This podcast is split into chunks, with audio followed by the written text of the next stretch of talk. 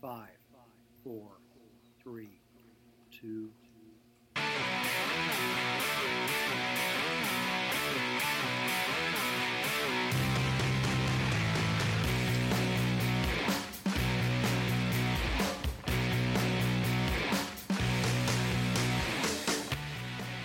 Hey, welcome to One Dive at a Time, the official podcast of Neptune Warrior. I'm your host, Rob Anderson. I am the founder and the director of Neptune Warrior. Hey, this week we're going to talk about anxious divers and having anxiety while you dive. And that's not necessarily something we want, especially in our organization where we are trying to find ways to reduce anxiety. Now I see anxiety at all kinds of level of divers. I see it with, you know, brand new divers who are just getting started and they're they may be they may be anxious about what they can't see. Uh, they may be anxious because they can't see the bottom. They may get anxious because they are newly certified and it's their first time diving with a buddy without an instructor. It could be some performance anxiety as they're going through skills.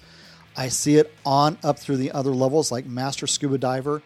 I see it in the leadership candidates, someone who's trying to become a dive master or an instructor because they've got that, you know, I've got to perform it well. I've got to do it really, really well. You know, I'm, this is where the grades are really mattering for me at this point.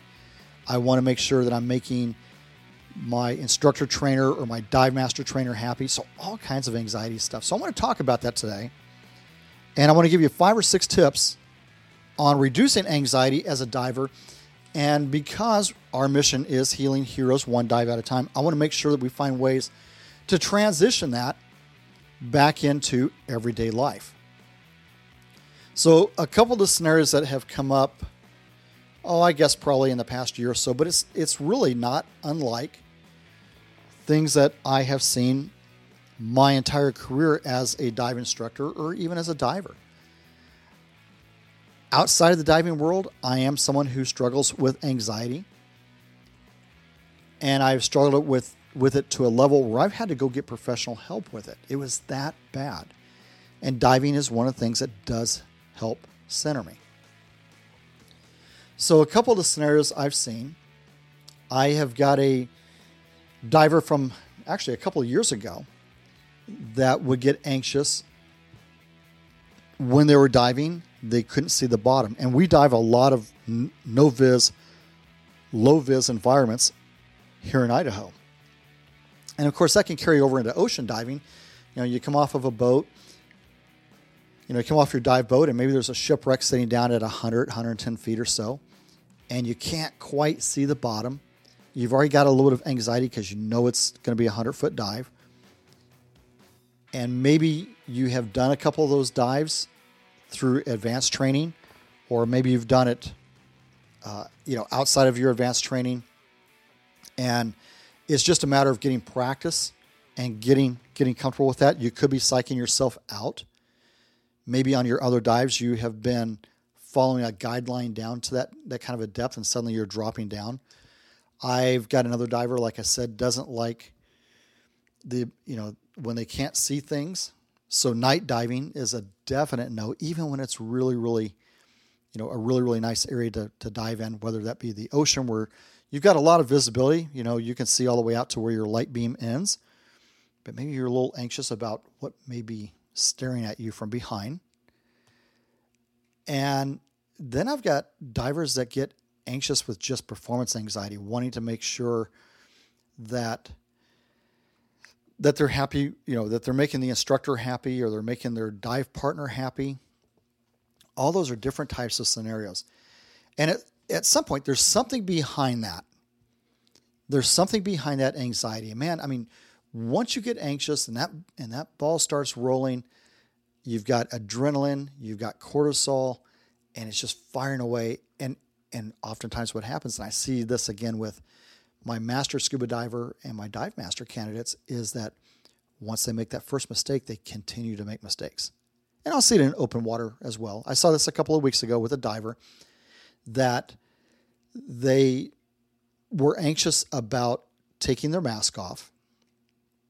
And so we do a lot of just baby step drills to get them to that. I've, because of the program that I teach under, I can actually have them do a mask removal before they have to fill a mask.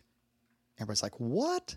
so, so for me, the first time that they breathe on a regulator, they don't have a mask on. I, I don't have them put a mask on, have them put a regulator in their mouth and drop down and breathe. I have them sit at the surface. We're in chest deep water. They bend at the hips, bend slightly at the knees, with a regulator in their mouth, and they just and they just breathe through that regulator.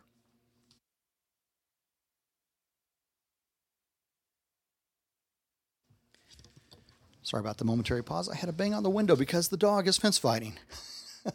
All the joys of podcasting from home. All right, so that's that's the methodology that I use is that they they again, they put the regulator in their mouth, no mask on the face, and they slightly bend at the hips, slowly drop that regulator into the water so that they're blowing bubbles, and then they put their face in. And I find that this makes mask removal a lot easier.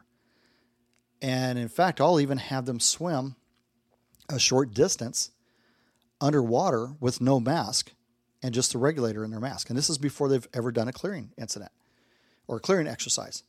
And what I find is, is I have a lot less incidents of someone failing to clear their mask because they've already been in that environment where they're used to water being around the nose around the nasal cavity, having their eyes closed, all that kind of stuff. It just works a lot better in the manner that I teach. Now, I've got instructors that are, especially if they are with an agency that is very uh, checklist oriented, or you have to go step by step. They're they're freaking out right now. They're like, "Oh my gosh, you know, you can't do that because it's not on the checklist." Hey, under SEI and under NAUI, I don't have to follow those steps, and I find it works a lot better for me. And I've I have a lot less cases where someone struggles with the mask clearing. As a matter of fact, they usually get it most of the time, first time around. And they do it without anxiety. But every now and then you'll get that you'll get someone who's a little anxious about that, or they'll they'll fill it up the wrong way and the water goes up the nasal cavity. They'll they'll open up the bottom of the mask versus the top of the mask, and suddenly they get, you know, the entire pool giving them a, a nasal enema. And you know, or it's like a large neti pot clearing out your sinuses, and they freak out a little bit about it, especially if they're a diver. And remember, I work with a lot of divers who've had trauma in the past, and sometimes it's been near drowning incidents, or it's been some type of trauma in the water. They fell out of a boat, or I've got a case where a grandmother tried to to drown my you know it, tried to drown my participant when my participant was you know you know six or seven years old. So there's already that fear of the water there. So my job is to help reduce that anxiety, and that's one of the ways I do it. So if you look at some of the videos I've posted up either on Instagram or YouTube, you'll see where I've got people playing tic tac toe underwater without a mask on. And sometimes that's done before they ever do a mask clearing exercise because I slow down and we take the time to do that. But what can happen is you get a person who they are anxious about that, about the mask clearing drill or a regulator recovery or a BCD removal or giving a dive briefing, whatever it happens to be. Suddenly, that anxiety pops back up. Most of the time, that anxiety has nothing to do with diving. There's something else there. There's something that, that has to be un- unpacked. There is some type of a trauma in the past. There is some place where someone's heart was mismanaged. They were physically abused. They've had some type of a negative impact that throws them into that anxiety. Because when you get anxiety, basically it's it's the body reacting to something that's happened in the past. It puts up those those protective barriers. You know, you're fixing to to go into Lucky Peak where you've got zero visibility, and your only experience on scuba has been, you know, in a, in a pool environment, and suddenly you can't see, and it gets murked out, and you have to drop down with the instructor on a line or, or swim out, and you, you can start to get very very anxious.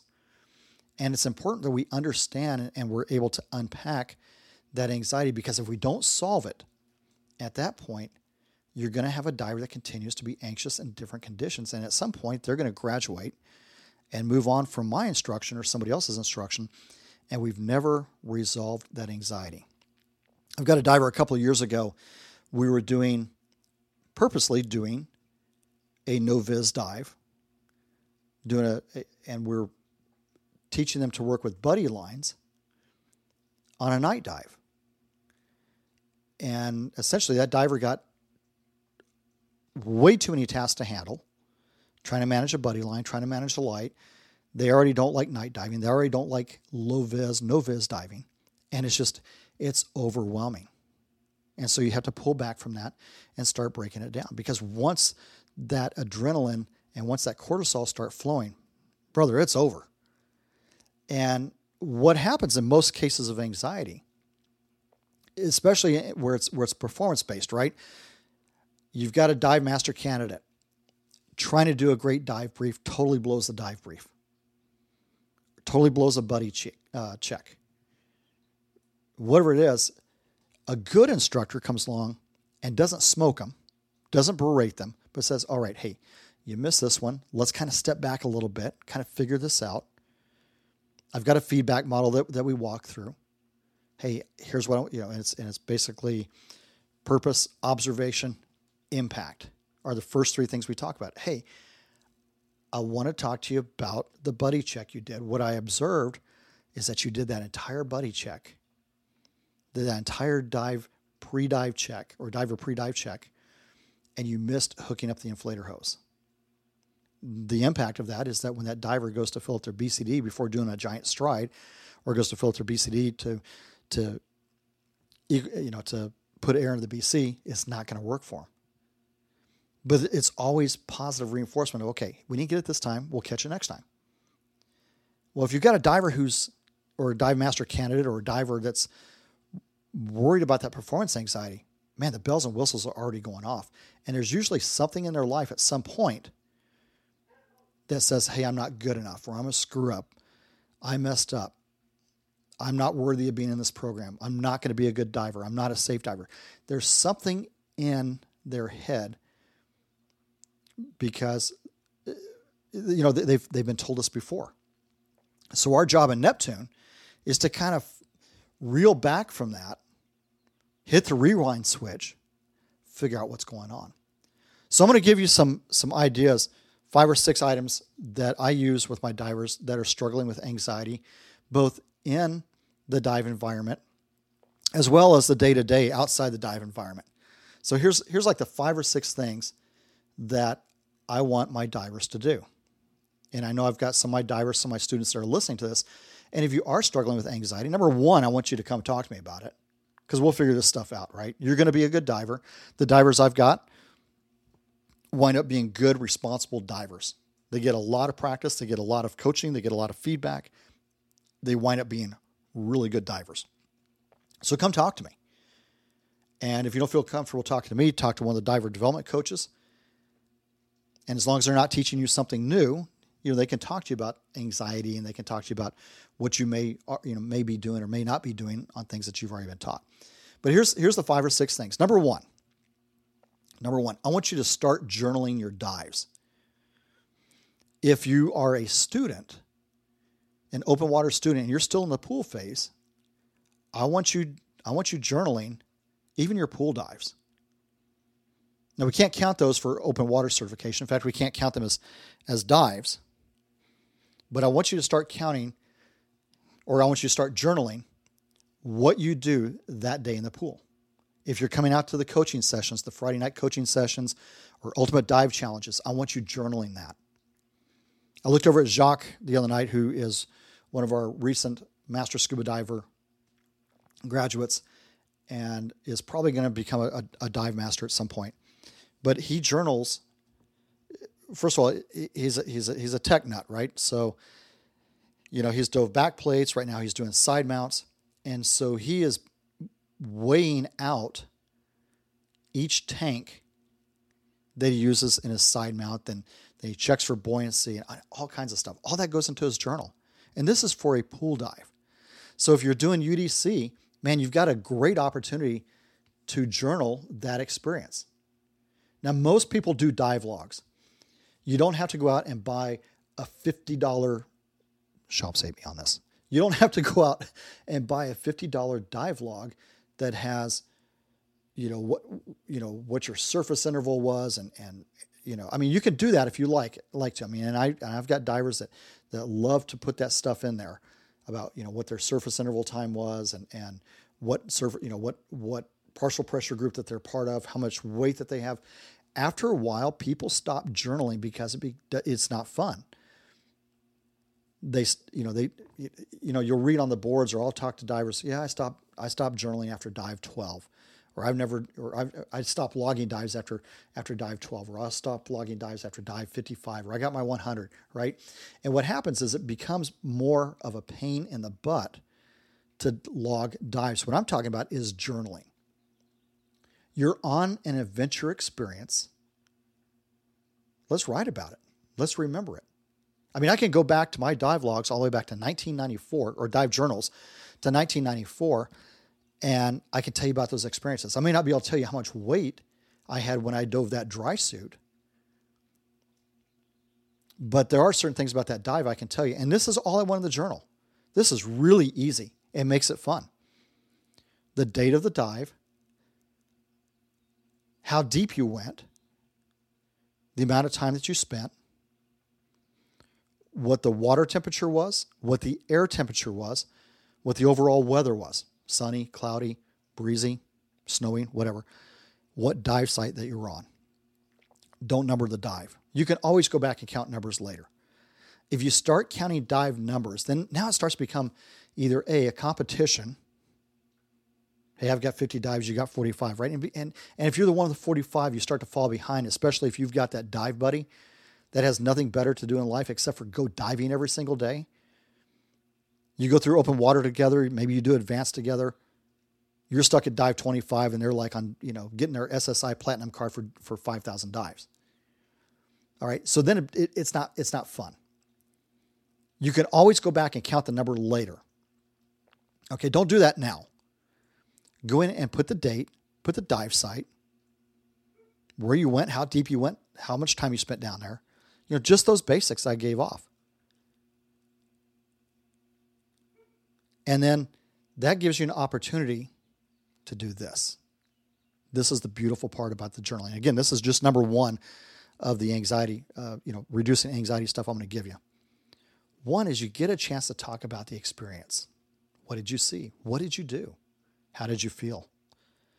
I did a podcast a couple months ago on Be Here Now. You can go back and review that podcast and there's some questions that you can answer on that. Now, let's say you do get anxious, right? You're one of those divers that get, gets anxious. Record what your body is doing. I'm shaking. I feel compressed. I, you know, I get tunnel vision.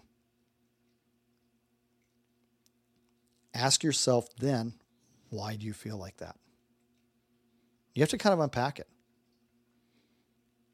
And if you start hearing certain things come up that, that says, I'm afraid of the dark, or I'm not a worthy diver.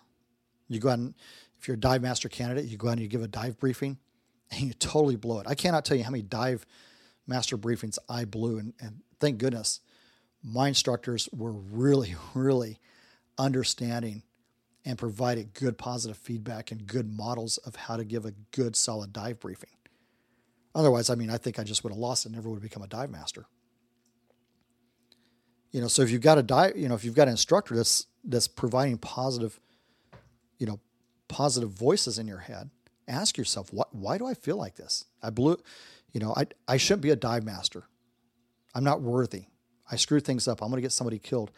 Ask yourself, why are you feeling like that? Because there's a good chance somebody in your past is giving you that story that you're not good enough, that you can't get it, you know, quick enough, or you know, you're not worthy somewhere someone has mismanaged your heart, mismanaged your expectations or their expectations.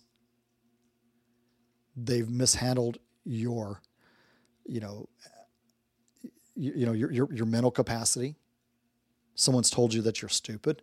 someone's told you that you're not worthy, that, that you're not physically capable of doing this, you got to put that stuff in your journal, figure out. And then the second thing is ask yourself, is that true? I'll tell you straight up, nobody becomes one of my dive master candidates unless I think that they've got what it takes. And I'll even back that up a little bit further back. There are people I turn down for open water because after talking to them, either A, they're not really either doing it for the right reason or this just may not be their thing, or B, I'm not the right instructor and I need to give them to someone else.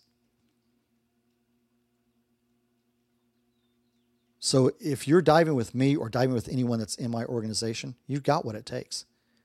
We're not going to put you into an advance just because we need to fill quotas for advance. In fact, I'm not I'm not a big I'm not a big believer in in going straight from open water to advance. I like divers to have at least four or five, at least four or five more uh, additional dives before they come back for an advance.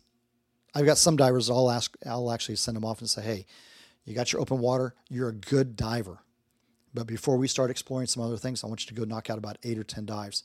Go find a dive buddy. Call me. Go dive, and then we'll come back for an advance. I'm not going to rush someone through advance because I want I want to make sure that they've got what it takes.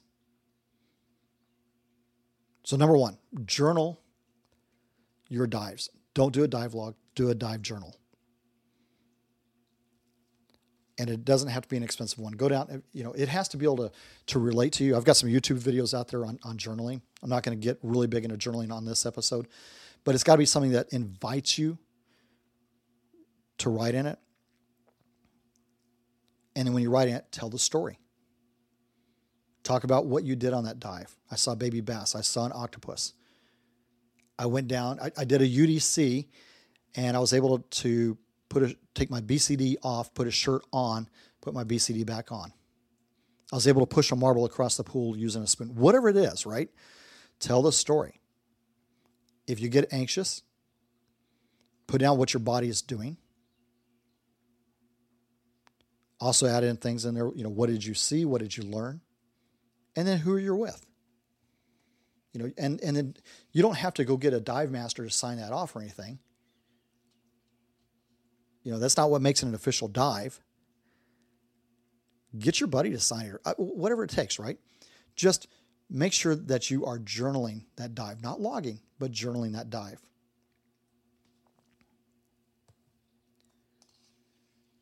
The next item is go find a tribe. Find people that you can dive with, find people that you are comfortable with. And, and honestly, you don't have to go out and dive all the time go see a movie, go hang out, you know, go to a bar, go bowling, whatever it is. But find people that you have an affinity for the same things and go do that stuff. With Neptune, you know, we, we meet out by the fire pit. We've gone to movies together. We meet up for pizza. Find a group where you can just blow off steam. And and if talk about diving makes you a little anxious, maybe maybe that's not the group to hang out with. You know, you can find other people outside of diving that, that you that you talk to. Of course, you can always recruit people into diving when you do that as well. But you know, the, the big thing is find a group of people that you can just go and hang out with one, one night a week, no agenda. You know, it's not like a book club. Hey, we're going to get together and read this book, or we're you know let's let's meet about this. It's all about just the hang, just hang out, and that's one of the things I love about our community is that we have hangout time, and we have people who hang out outside of you know Neptune activities, outside sit by the pit and Friday night dives and Sunday afternoon dives and, and whatever else, right? They they just go and hang. Another part, you've got to drop the sugar. And this is my this is my vice. So, like I told you, I deal with anxiety, and I know one of the things that makes me anxious is the sugar and the caffeine and the processed crap that I put in my body. That adds up. One, it doesn't make me healthy, but number two, my body at two o'clock in the morning is still going 90 miles an hour. And then I do something like I put an audiobook in, and then my brain never really goes to sleep at night. So you got to come off, you know, the challenge I'm going to have for myself, I'm going to extend to you guys, is if you're doing candy bars or anything, it's processed sugar, sodas, Mountain Dews, Rockstars, whatever it happens to be, right? Come off of it for 60 days. I can't believe I'm giving myself a challenge to go off that stuff for 60 days as I'm sitting here with a Coke right now. But that's, you know, that's that's a challenge for for myself as well. I've got to come off that stuff. I'm not a real big sugar hound as far as candy bars and things like that. But I know that when I have come off sodas, I feel much better. And man, my anxiety level does go down. The other one is get out and exercise. If you're going to be a diver, you got to work out, right? But what I find is that I need exercise in the evening to start letting all of that adrenaline go. So I'll come back, you know, like I've got I've got divers. I'll come back from a dive with them and they may be a little rattled about something. Maybe something didn't go quite as well as they want it. Or I've got a dive master who just feels like crap about the the, the briefing that they gave or the way they set up the dive, or maybe it was an event that they're planning, it didn't go off quite as well as what they wanted. Man, we go take a walk and we don't really talk. We're just we're getting that adrenaline and that cortisol out of our system. I've got dive masters who have given horrible briefings, and this goes back to when I was in Texas. They've given absolutely horrible briefings, or they did a you know they, they did a setup that wasn't quite the way it should be, or is nowhere near where it should be, or they're not you know they're not performing the drills and showing the demos like they should, and instead of beating themselves up, what I do is we used to go out the place I was place I would work at a lot of times had a really nice sandy beach and had some really nice grass that came up right to the beach edge and we go without shoes and just walk do some exercise bleed off that energy. And that's one of the things I would recommend is if you have got anxiety you come in from work and even though maybe your boss is you know maybe your boss let you up maybe you've got one of those bosses that are actually caring and compassionate and will you know will tell you hey i you're, you're doing okay. We'll let this one go. We'll figure it out. You know and and coaches you. You still have got those alarm bells going off right? A lot of us have been there that you know even though someone has told us hey it's okay we'll figure this out those alarms are still going off. Maybe it's a spouse right? You feel like you let a spouse down and you've got to you know you've got to dissipate that adrenaline that cortisol. So take a walk and go do some exercise. If it's outdoors that's even better. Being here in boise the past couple days we've had 70 degrees sunshine and we've had 30 degrees and 30 degrees snow and then right back to like 50 degrees in sunshine. It's hard to plan some of those outdoor activities but find something that dissipates that adrenaline and that cortisol in your body So that's really the five ways to deal with anxiety. You have to so on how do we take that and we put it back into the dive? Well, if you're you know if you're actually on the dive at the time the anxiety comes up, that slow, steady breathing, find one thing to focus on, right? Find something that you can control. If you're having trouble con- controlling your buoyancy, hang on to the ascent, you know, descent line if you've got a dive platform, something, right? Hang on to the side of the of the of the shipwreck. Find something where you can control. I've had divers just totally freaking out, right? I'll get them to where that they will just be calm. We breathe. Then I'll have them do a simple task like pull the regulator out of their mouth, blows tiny bubbles, put it right back in. Not a full toss away, just pull it out about four to five inches, put it back in because now you're starting to show an area where you have control. If I've got a dive master who's messed up a dive briefing, I'll ask them to go do pre dive checks because then it puts them right back into the mode of doing things correctly. If I've got a, a master scuba diver that is messing up something like a, a, a you know a lift bag exercise or a mapping exercise, I'll pull them back in. We'll find something that they do that gets them to relax and, and press forward. With divers who get anxious with low vis, no vis, I find a spot where they can, you know, where we do have even six to 10 inches of visibility, and I have them just work that little area. This happens in Quinn's Pond a lot, by the way. Quinn's Pond will have less than five feet, actually, sometimes less than three feet of visibility Well, the anchor chains off of the docks, you can see on front of you. And if they if I had them concentrate and focus on just the next one to two feet that are on that anchor chain, pretty soon they're down at 35 feet, down into the to the little tire area. And once they get down there, things kind of open up a little bit, as long as they're not kicking up mud and everything else. So you find areas where they can control, right? Or find areas where you can control. So again, make sure that you are journaling your dives. That's something you can carry into your your day. By the way, something I did want to mention on this, I, I totally missed it on when I came through this before. I'm going to add it very quickly. I don't normally like doing that, adding material as I'm doing my summary. But the other thing is, you need to journal what you did right or what you're thankful for. Because I've had dives go totally, totally in disarray. And instead of feeling very defeated because my you know my dry suit flooded or you know whatever happens right? And i didn't have a great dive. What i do is i find three to five things that i either learned or that i'm grateful for on that dive. I saw baby bass.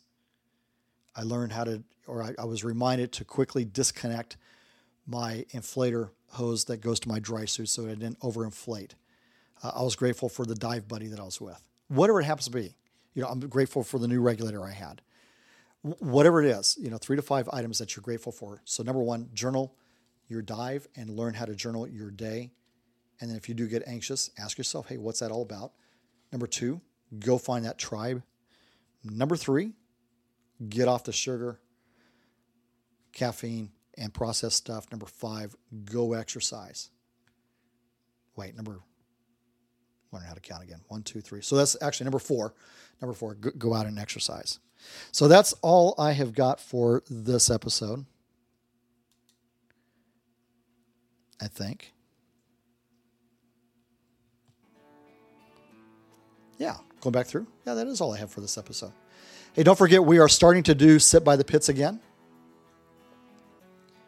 And could really use some encouragement from you guys as we are uh, moving forward into the dive season, we're finding out a lot about our divers and the things that um, that just drives them to be better divers and better people. But in uncovering that, we're finding a lot of stories as well. You look around our dive community, you look around your own dive community, and you find that there's people that they're hurting. And diving is one of the things that makes them feel better about who they are. And if we can figure out a way to drop off that anxiety, we're just going to have a much, much better diver, a much better dive community. And think of the relationships that we're building as we do that. So that's all I've got for this episode. Make sure you guys take care, be safe, and remember as long as you've got air, you're all right.